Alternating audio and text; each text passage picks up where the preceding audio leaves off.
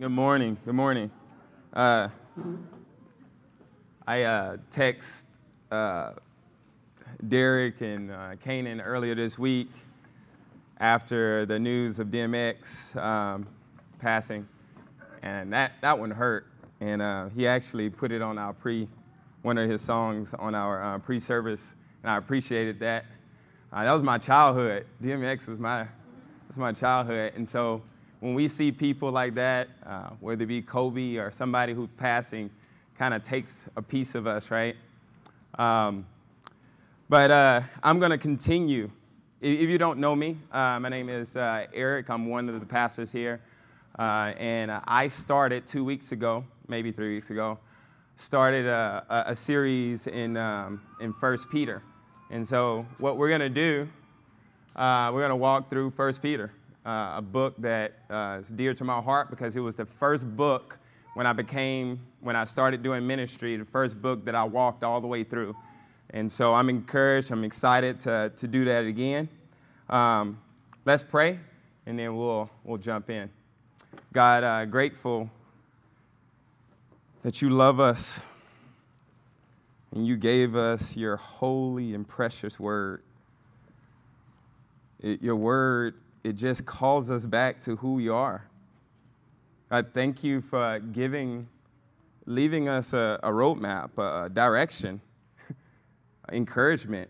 Uh, thank you for your word that pierces our heart and convicts us and, and brings us back to you and reminds us who we are, God. And I pray that that's exactly what your word does for us this morning that it just reminds us of who we are. And then for those who don't know you, that it would just give those who don't know you uh, a picture, a glimpse of your beauty, a glimpse of what uh, the Christian's been called to. And maybe some of the negative and wrong things that, that come out in the news or come out from people who don't know, it would be, um, it would be fixed in their minds. Um, fixed in their minds not for our sake and our reputation, but fixed in their minds so that they can see that you are a good God. We're the ones that are, are bad. We're the ones that mess up. And so, God, I pray that your word would do what it does and it would capture us and it would draw our attention to you, and that we would find ourselves worshiping you and not caring who it is up here who's speaking, but it would just be glorify, just glorifying you and worshiping you. Not worrying about the person on their right or the left. You would just be our attention right now. I ask for that to happen. I ask for your spirit to do that work. Pray this in Jesus' name. Amen. Amen. So, in, in way of review, uh, we, we were looking at Peter and we kind of looked at Peter himself and we said, hey, what, what shaped this guy to write this letter? What, what are the, some of the things that, uh, or a part of his life that kind of shaped who he is? And now he's writing to these uh, Gentile believers, Jews and Gentiles, mostly Gentile believers, uh, that, um, that are suffering. And, and, I, and I mentioned a couple weeks ago that uh, m- many scholars, some of the scholars may uh, connect this to the suffering and persecution of the Emperor Nero at that time. And, and Nero was, this was blatant persecution. This was, uh, you know, taking them publicly, publicly burning them, um, publicly to shame them. Um, but even if this wasn't why Peter was writing during this time. This may not line up uh, with, with Nero's reign and his persecution of Christians. Either way, I, there is persecution going on. And I, and I said a couple weeks ago that, that it will be way more relatable if it wasn't Nero's uh, persecution that he's responding to. It would be way more relatable uh, for us here uh, at, at, Pillar Church, at least. And, and, and what I believe is probably the more common persecution that we see that Peter is dealing with here. Um, in, in, fact, in verse 6, it kind of gives us an idea that this may not be people being burned at the stake uh, here. He, he says, You rejoice in this, even though now for a short time, if necessary, you suffer grief in various trials. Various trials. So, so what kind of trials are, are they facing right now? Uh, they're, they're facing uh, persecution from their own family members.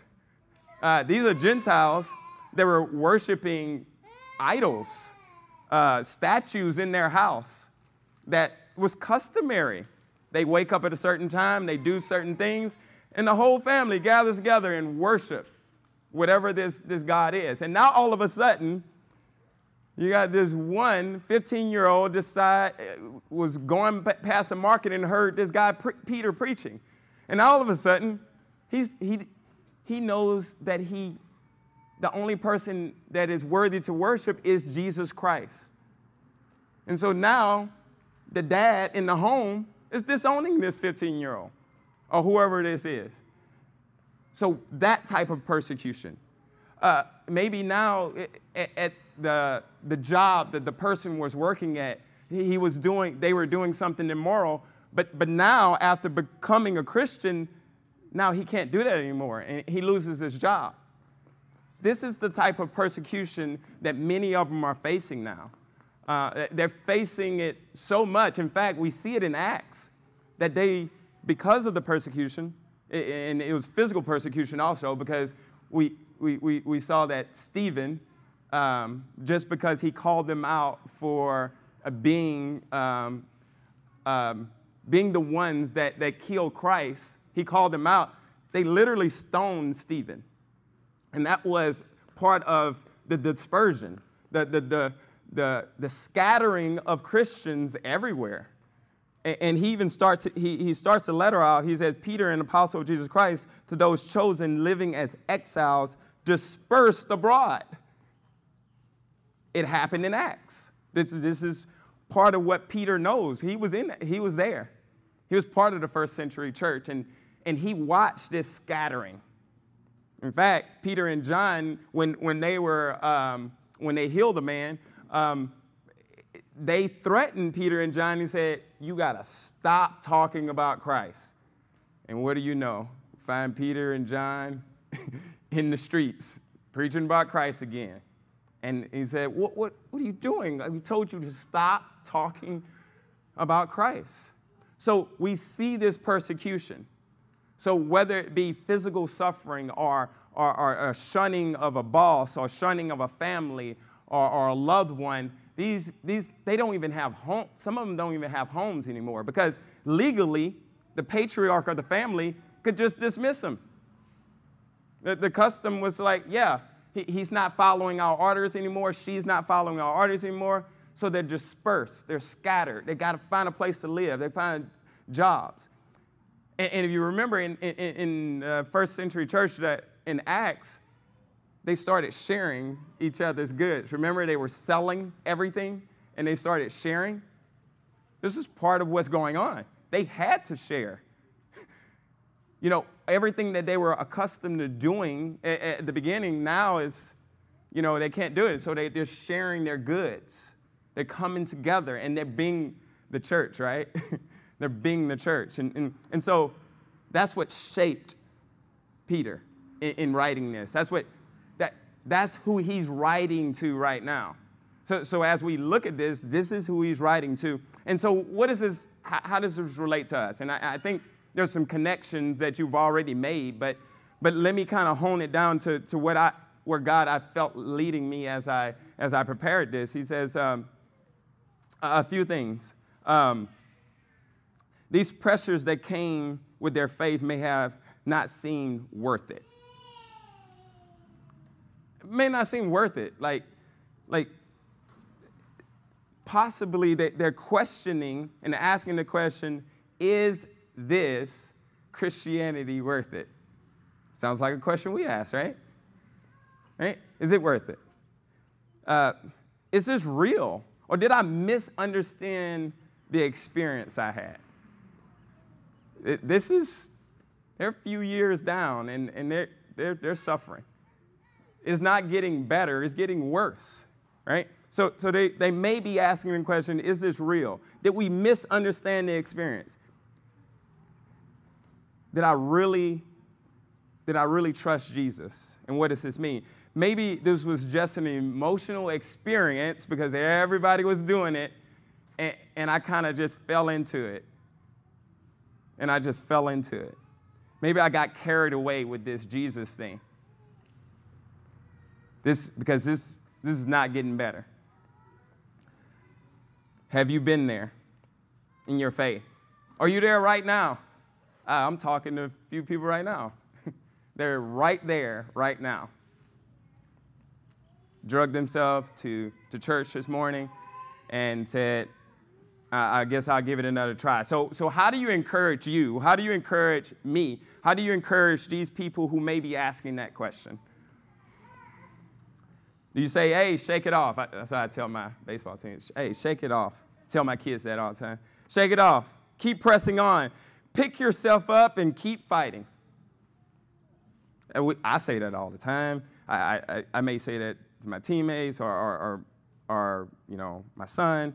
Um, I say, you can do it. Is, is this how you encourage it? This is how Peter is going to encourage him, maybe. Uh, a few stories that, that that I think are, are, would be helpful. It doesn't connect perfectly, but uh, I had a, a, teenager come to me. Uh, this is recent, and um, he said that he was having these negative thoughts in the midst of what he was doing, the, the, the sport that he was playing.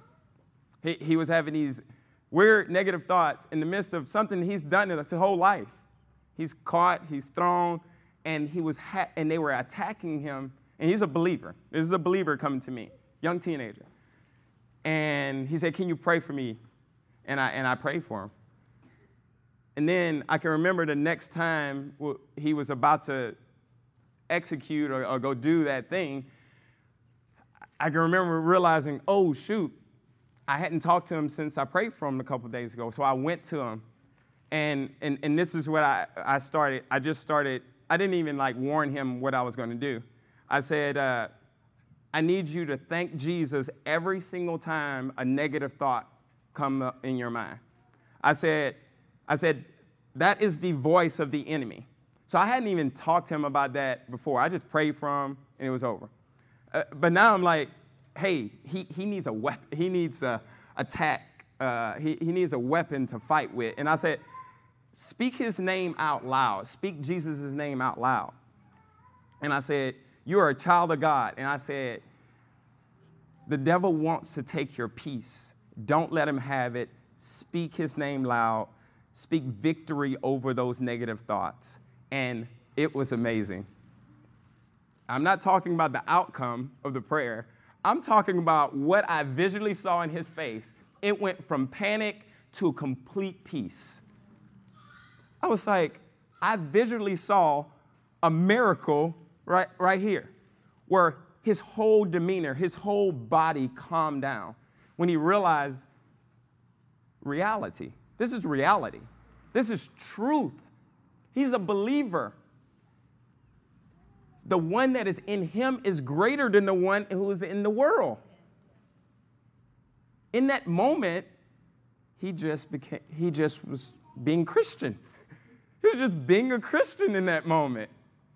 I have another story. Uh, my daughter, uh, one of my daughters came in uh, to our room. This happened maybe a year ago, and it was the same type of thing.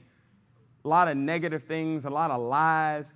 And as she came to the room, and as we listened, me and my wife listened to her talk, we realized no, she doesn't have in her own power to be able to talk that negatively. Like, that was, that's pretty skilled negative talk right there. Once again, without warning, I just started praying over. I started speaking truth to her. I said, I, I, without explaining, I said, I said, uh, start saying, Thank you, Jesus, for creating me and making me exactly how you wanted me. I said, I said, thank him for uniquely making you, every piece and every part of your body.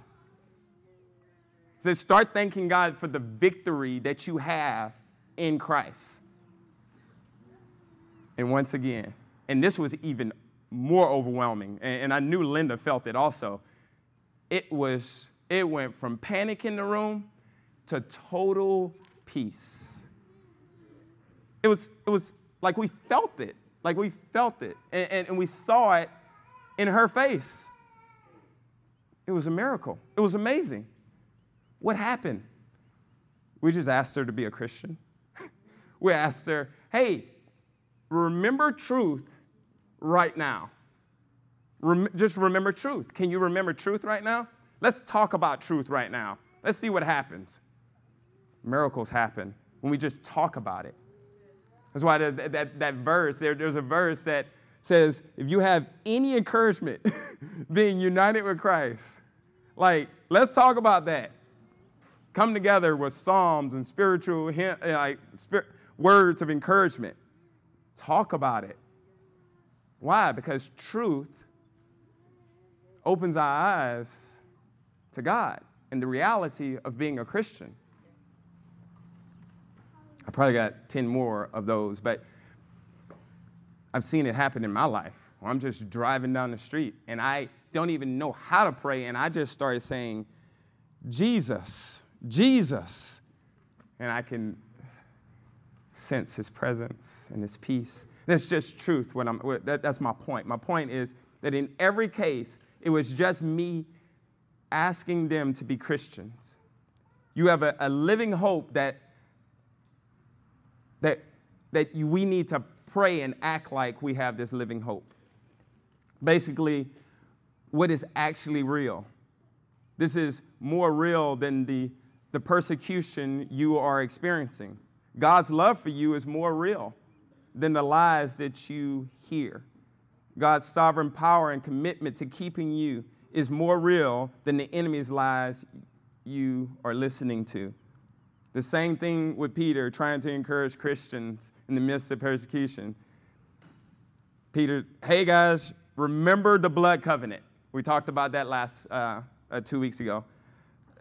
Uh, re- where am I? Uh, remember the blood covenant.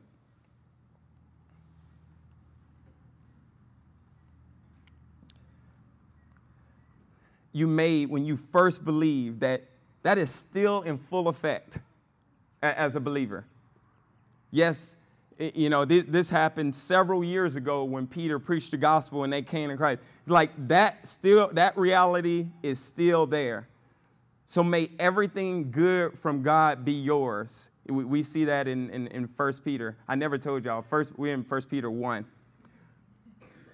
He said, May grace and peace be multiplied to you. May grace and peace be multiplied to you.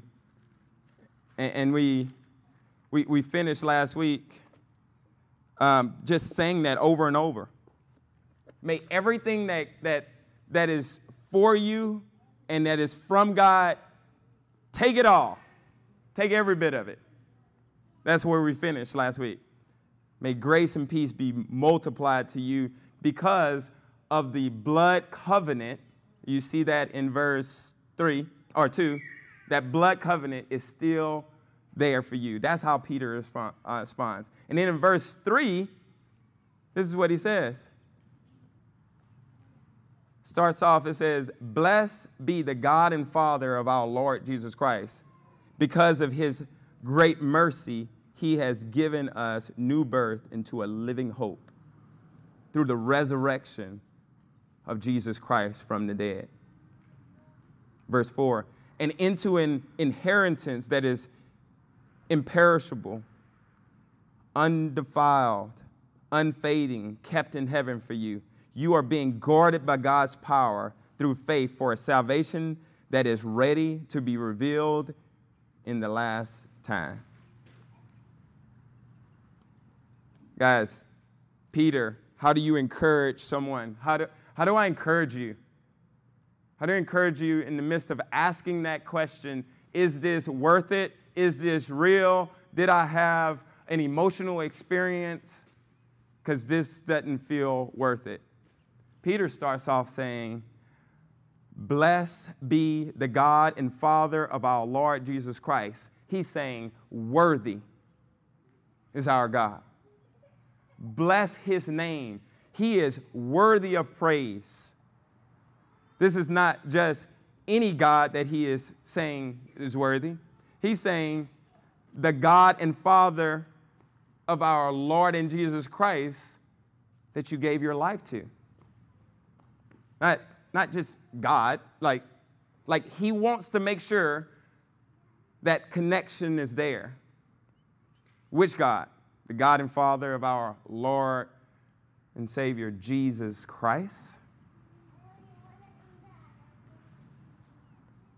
He is not just breaking out into worship in, in a generic, ambiguous God, but blessed be God, our Father, Lord Jesus Christ. This is Peter in full out excitement and worship. Peter knows uh, what, what threats look like, right? He knows what threats look like. He was threatened, him and, him and John. He saw Stephen get stoned to death. He knows threats carried out. He saw Jesus die. He knows what persecution looks like. He knows what it looks like. And his response is, Blessed be the God and Father of our Lord Jesus Christ. It says, Because of his great mercy. Because of his great, great mercy. At this point, we begin to realize how blessed we are. He said, Because of great mercy. This has all to do with God right now.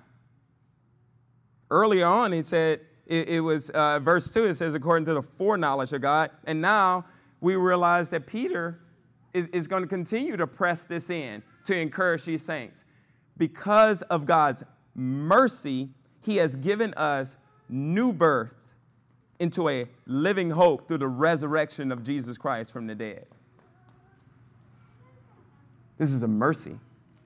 This is a mercy from God. Uh, eh, the story, uh, y'all probably heard it if you've been in church any time, the story of Nicodemus coming to, to Jesus and saying, How do I be born again? Do I go back into my mother's womb? Like, I can't do this. Like, what are you talking about? How can someone be born when they're already old? Nicodemus asked. Surely they cannot enter a second time into the mother's womb to be born. Jesus answered, Verily, verily, I tell you, no one can enter the kingdom of God unless they are born of water and the Spirit. Flesh gives birth to flesh, but the Spirit gives birth to spirit. You should not be surprised at my saying, You must be born again. The wind blows wherever it pleases. You hear its sound, but you cannot tell where it comes from or where it's going. So it is with everyone born of the Spirit. This is a mercy that is born of God, born of the Spirit. This is God's mercy on us. This is God's love and choosing of us because He cares for us. Where did it come from? It was a mercy from God that the Spirit came upon us into a living hope into a living hope. There's another verse in, in uh, 1 John 13 that speaks to this. Children born not of natural descent, not of human decision or, or a husband's will, but born of God. This is a mercy from God. So, who do we worship? Who do we say, Blessed be the Father, God and Father, our Lord Jesus Christ? This is the one we worship he goes on into a living hope. Praise God for Easter, right? A living hope through the resurrection of Jesus Christ from the dead. Why do we get so excited on Easter? We get so pumped. We dress up and we put flowers out. Resurrection, it hinges. Our faith hinges on this reality that not only did he die for us, but he rose that he rose to show that he defeated sin and death. The resurrection of Jesus proves that this is a living hope. It proves it. Our hope is living because Jesus resurrected. They came to the tomb to see Jesus' body because they, he had died. Because they thought of him as a dead, as a dead Savior, but he was alive because God raised him to life. And our hope, our hope is living. 1 Timothy 2.11 says, there is a trustworthy saying, if we died with him, we will also live with him. Easter is such a celebration for us because our faith is that God sent his son not to just die for us, but that he would live through us in faith. And into an inheritance that is imperishable. So it doesn't perish, it, it doesn't spoil. Undefiled and unfading, kept in heaven for you. This is, this is sealed in, uh, like a vault, like nobody's to touch it. This is a promise, this is a mercy of God to, to not only give you salvation here on earth, but to give you, to keep a reward in heaven for you. And he says this reward is imperishable, undefiled, and unfading. Like a new car looks good for a few years and then it starts to fade, right? He's saying this reward, this inheritance is unfading. Every single time you look at it, you will be awed and amazed by it. It doesn't lose its, its, its zeal and excitement. It doesn't lose it. It's not defiled by any other lesser things. It is kept in heaven for you and me. This is super encouraging for someone who doesn't even have a home right now, who are living as exiles in, in, in Turkey, just spread out everywhere, don't, don't even have their, their, their blood family with them anymore. They're spread out. This is good news.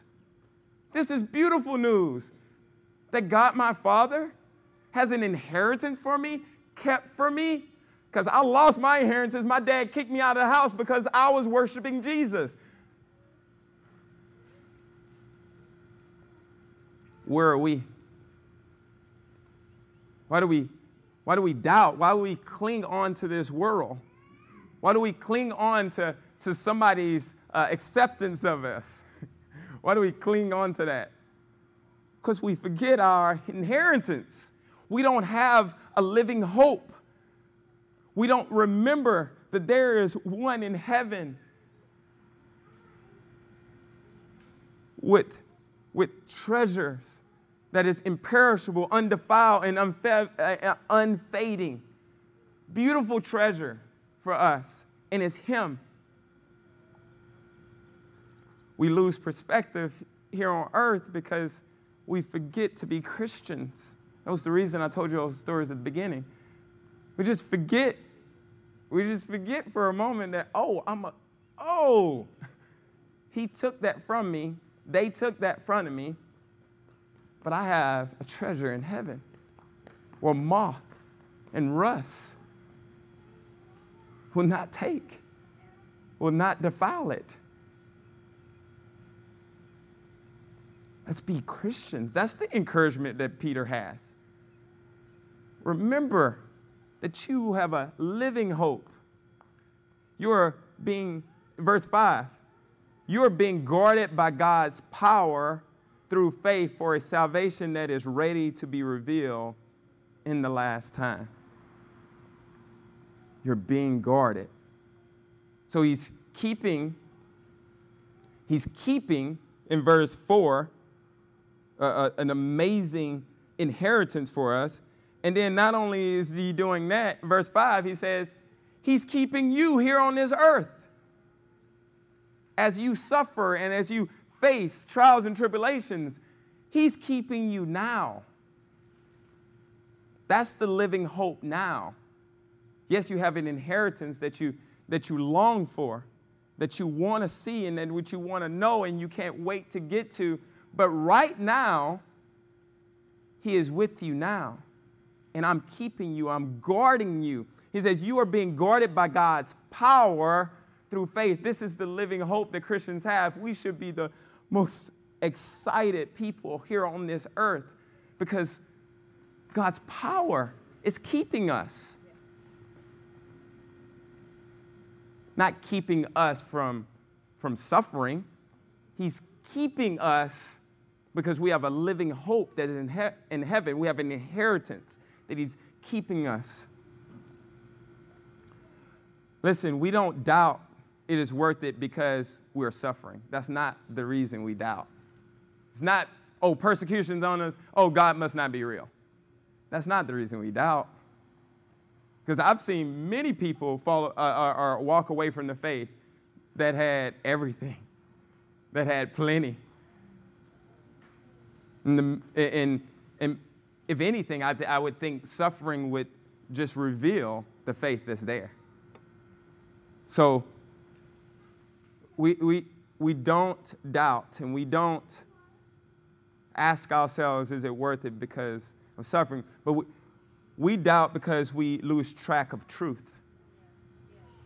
We lose track of truth. And that our faith is a living faith, and the inheritance that we are waiting is imperishable, meaning is in heaven when Jesus returns. Our experience, our experience for eternity will not spoil. The inheritance that Christians await never gets old, it just stays new every day, all day. And our living hope is like that right now. I, I thought of this, this may be good analogy, it may not, but just, just stay with me right now, all right? Imagine 10 miles, somebody has promised me 10 miles from here. 10 miles from here, there is a treasure that is unfading, unperishable, that it cannot be defiled. It is the most precious thing that you can imagine. It, it'll, it'll never go away. It is worth more than any amount of money, any kind of ple- any amount of pleasure here on this earth is, is 10 miles from here. And on the first mile, I see thousands of sparkling pennies on the first mile. And I'm like, oh, shoot. And I'm like, nah, that's pennies. 10 miles away, he told me. And then the second mile, you see quarters, maybe, I don't know, nickels or whatever. Beautiful nickels. Thousands and thousands of, of quarters that are, could be yours. You just stop. You just got to stop and get the score. And then you stop and you hang out and you try to pack your car with as many quarters as possible. Then you go to the next mile and you're like, just thousands of $5 bills, just stacks and stacks. The next mile you see 20s and you start, like as you're going, you're like, put a few in here, put a few in here, because I'm not sure about what he told me about the 10 miles away. I'm, I don't see it. You know, he told me about it, but I don't know about it. I, I, but I see this. I see this money right here. You go further, see some $100 bills. So thousands of $100 bills. And you stop again and you just start filling your car up with these $100 bills. And then you may even see some gold, like gold bars, that's worth way more than any of all this stuff. And, and until you're on mile eight or nine. Guys, that's what's happening. That's what's happening when we doubt. We lose focus. We lose sight of the goal. We lose sight of, of Christianity. We're Christians. We don't need to be stopping at mile one, picking up pennies. Mile two, picking up quarters. There is nothing more valuable, there's more precious, no bigger, no precious prize than to be with our Lord and Savior Jesus Christ. There's, there shouldn't be any greater ambition for the Christian. I'm talking about the Christian. If you're a non Christian, I get it. Get it, get everything you can because this is it. I get it. But if you're a Christian, Peter is right to encourage those who are suffering. Hey, hang in there. Hang in there. There is an inheritance that is coming. And there's a living hope that is going to keep you right now. At the 10th mile, there's a treasure that is supersedes all the first nine miles of your ride. It is far better and it never loses value. It never fades, never gets old, never loses excitement and worth. On the 10th mile, it just keeps giving and giving. It's amazing. It far exceeds the money that you see in the first nine miles. We lose sight of where we are and where we're going and the gift that we have been given. We begin to doubt our faith because we lose sight. We forget that we are exiles, aliens, strangers on this earth. Our treasures and the world treasures are not the same. What if you have no desire for this inheritance? I, am not sure if I'm gonna be able to answer this question, but I'm gonna try. Because in, in, in the midst of writing this sermon, I'm like, okay, I, there's still gonna be like, well, ah, okay, but I don't even desire it. I don't always desire this future hope. I'm not alone in that. What if you don't desire? I, I, I, I want to try to, and I'm going to ask God to help me with this, but give you something that I've, I've, I'm learning, I'm growing in. Because I, I would say maybe the first 15 years, 10 years of my Christianity, I, I never longed for heaven really. Never longed for that inheritance. But I've, I've caught glimpses of it in the last three or four years. I've, I've caught glimpses like, oh, oh, that's what it feels like. That's what my grandmother was saying. That's what that sweet Miss English was talking about when she, as she was dying on her deathbed. That, she was like, I couldn't, I can't, just can't wait to get to heaven. Can't wait. And I'm like, ah, okay.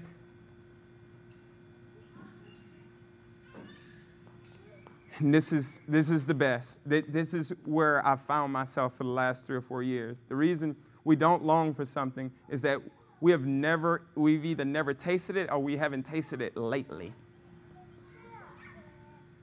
When you have been born again, God gives you sight that you haven't had before, and you're aware of your sin like never before.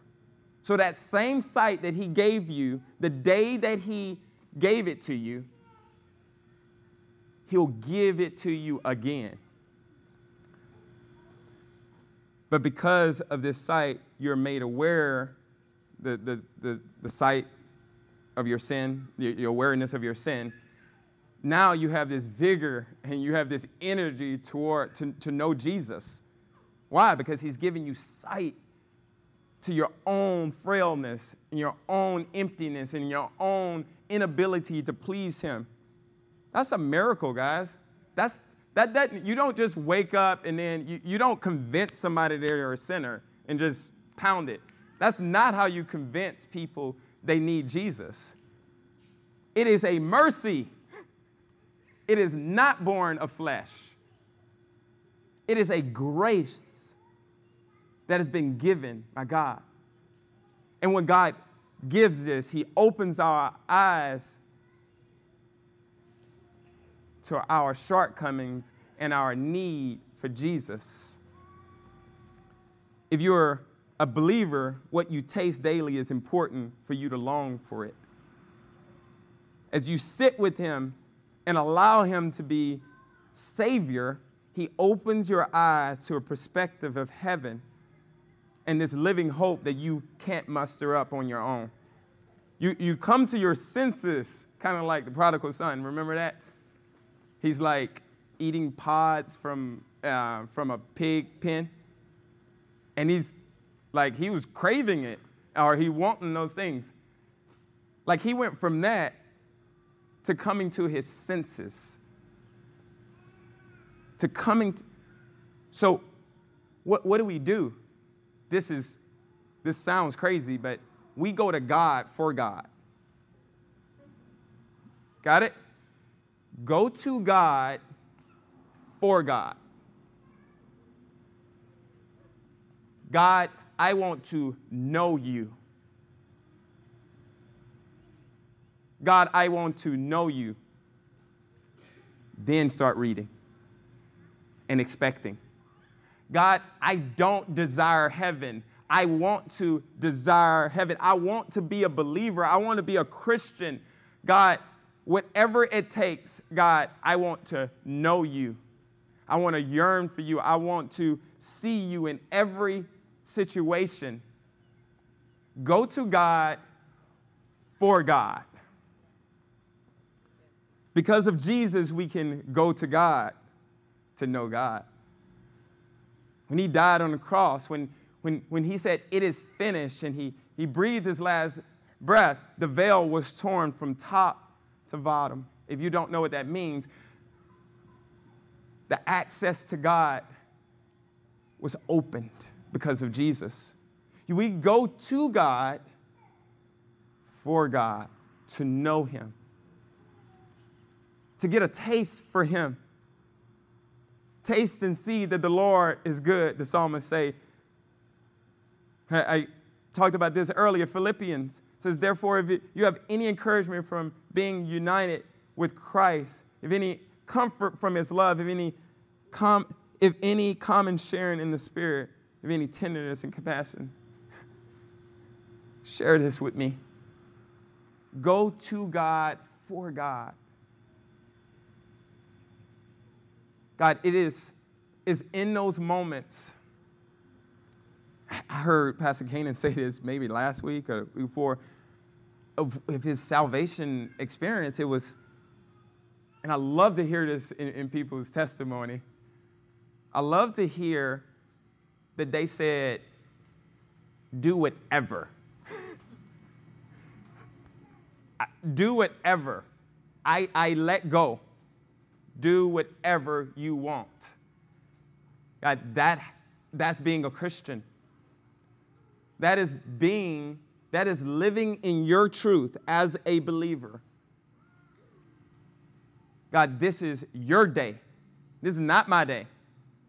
These are your kids. You have given me this woman to care for. You have given me this job. This is, these are, these are your hands. These are your feet. This is your money in this bank account. Guys, when we go to God, there's got to be a willingness to surrender and submit to whatever He has for you. We're picking up pennies and nickels and quarters along the road. That's why we can't see Him. That's why we don't have this urge and this desire, this ambition for our living hope, because we're stopping our car for some pennies and saying, instead of saying, God, take it all. I want to know you. I want to see you. I want to have eyes to see and yearn for you, God. Let this be your prayer today. Let this, this living hope be a reality, not just for your future, but for your today. So you so as Christians, me and you, we start living differently. We start living with our eyes fixed on Jesus and, and everything about us in the midst of our suffering is different. It's different. And people see Jesus all over us because we, we've given it all. We didn't say, take it away. We didn't say, take away the suffering. We said, God, I want to know you through the suffering. I want to know you through this trial. I want to know you through this confusion and uncertainty and unclear, uh, uh unclear time. That's being a Christian. That's truth. So if you're living in doubt and you're living in, man, where's the joy in this Christianity? Maybe you're trying to hold on. Maybe you're stopping for pennies and quarters and nickels. Maybe, maybe that's what you're doing. Let it all go and allow Him to be God and, and Lord of your life. Let's pray.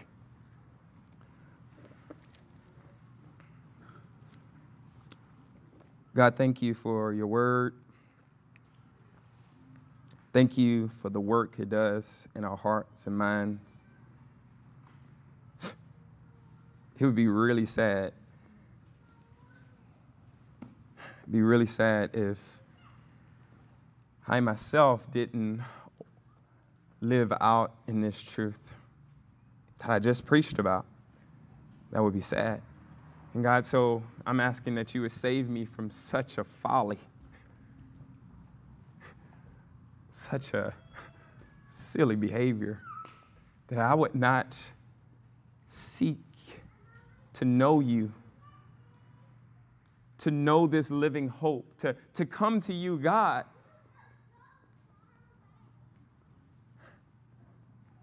Who are you? I want to know you more. I want to know your will. I surrender all. I give you everything that I, that I am. That I would know this living hope that, that Peter is trying to encourage them with. I don't know it unless I know you, unless I know if I've tasted and seen, if I've experienced your presence, that's the only way. And so, God, if the believers here, God, I pray for them right now that they would know this living hope. They would, they would go to you, God, for you, God to know you more, to love you more, to, to have a desire for that inheritance that is undefiled, unfading. God, give us that hope, God. We want to see you. We need eyes to see it, to feel it, to experience it. And even when we don't feel it and, and, and, and experience it, God, we need you to keep us. Your word said, You keep us. You keep an inheritance for us, and then by your power, you keep us. And so we thank you for your mercy. We thank you for your grace. We thank you for Jesus. May he be glorified in us all today. Amen.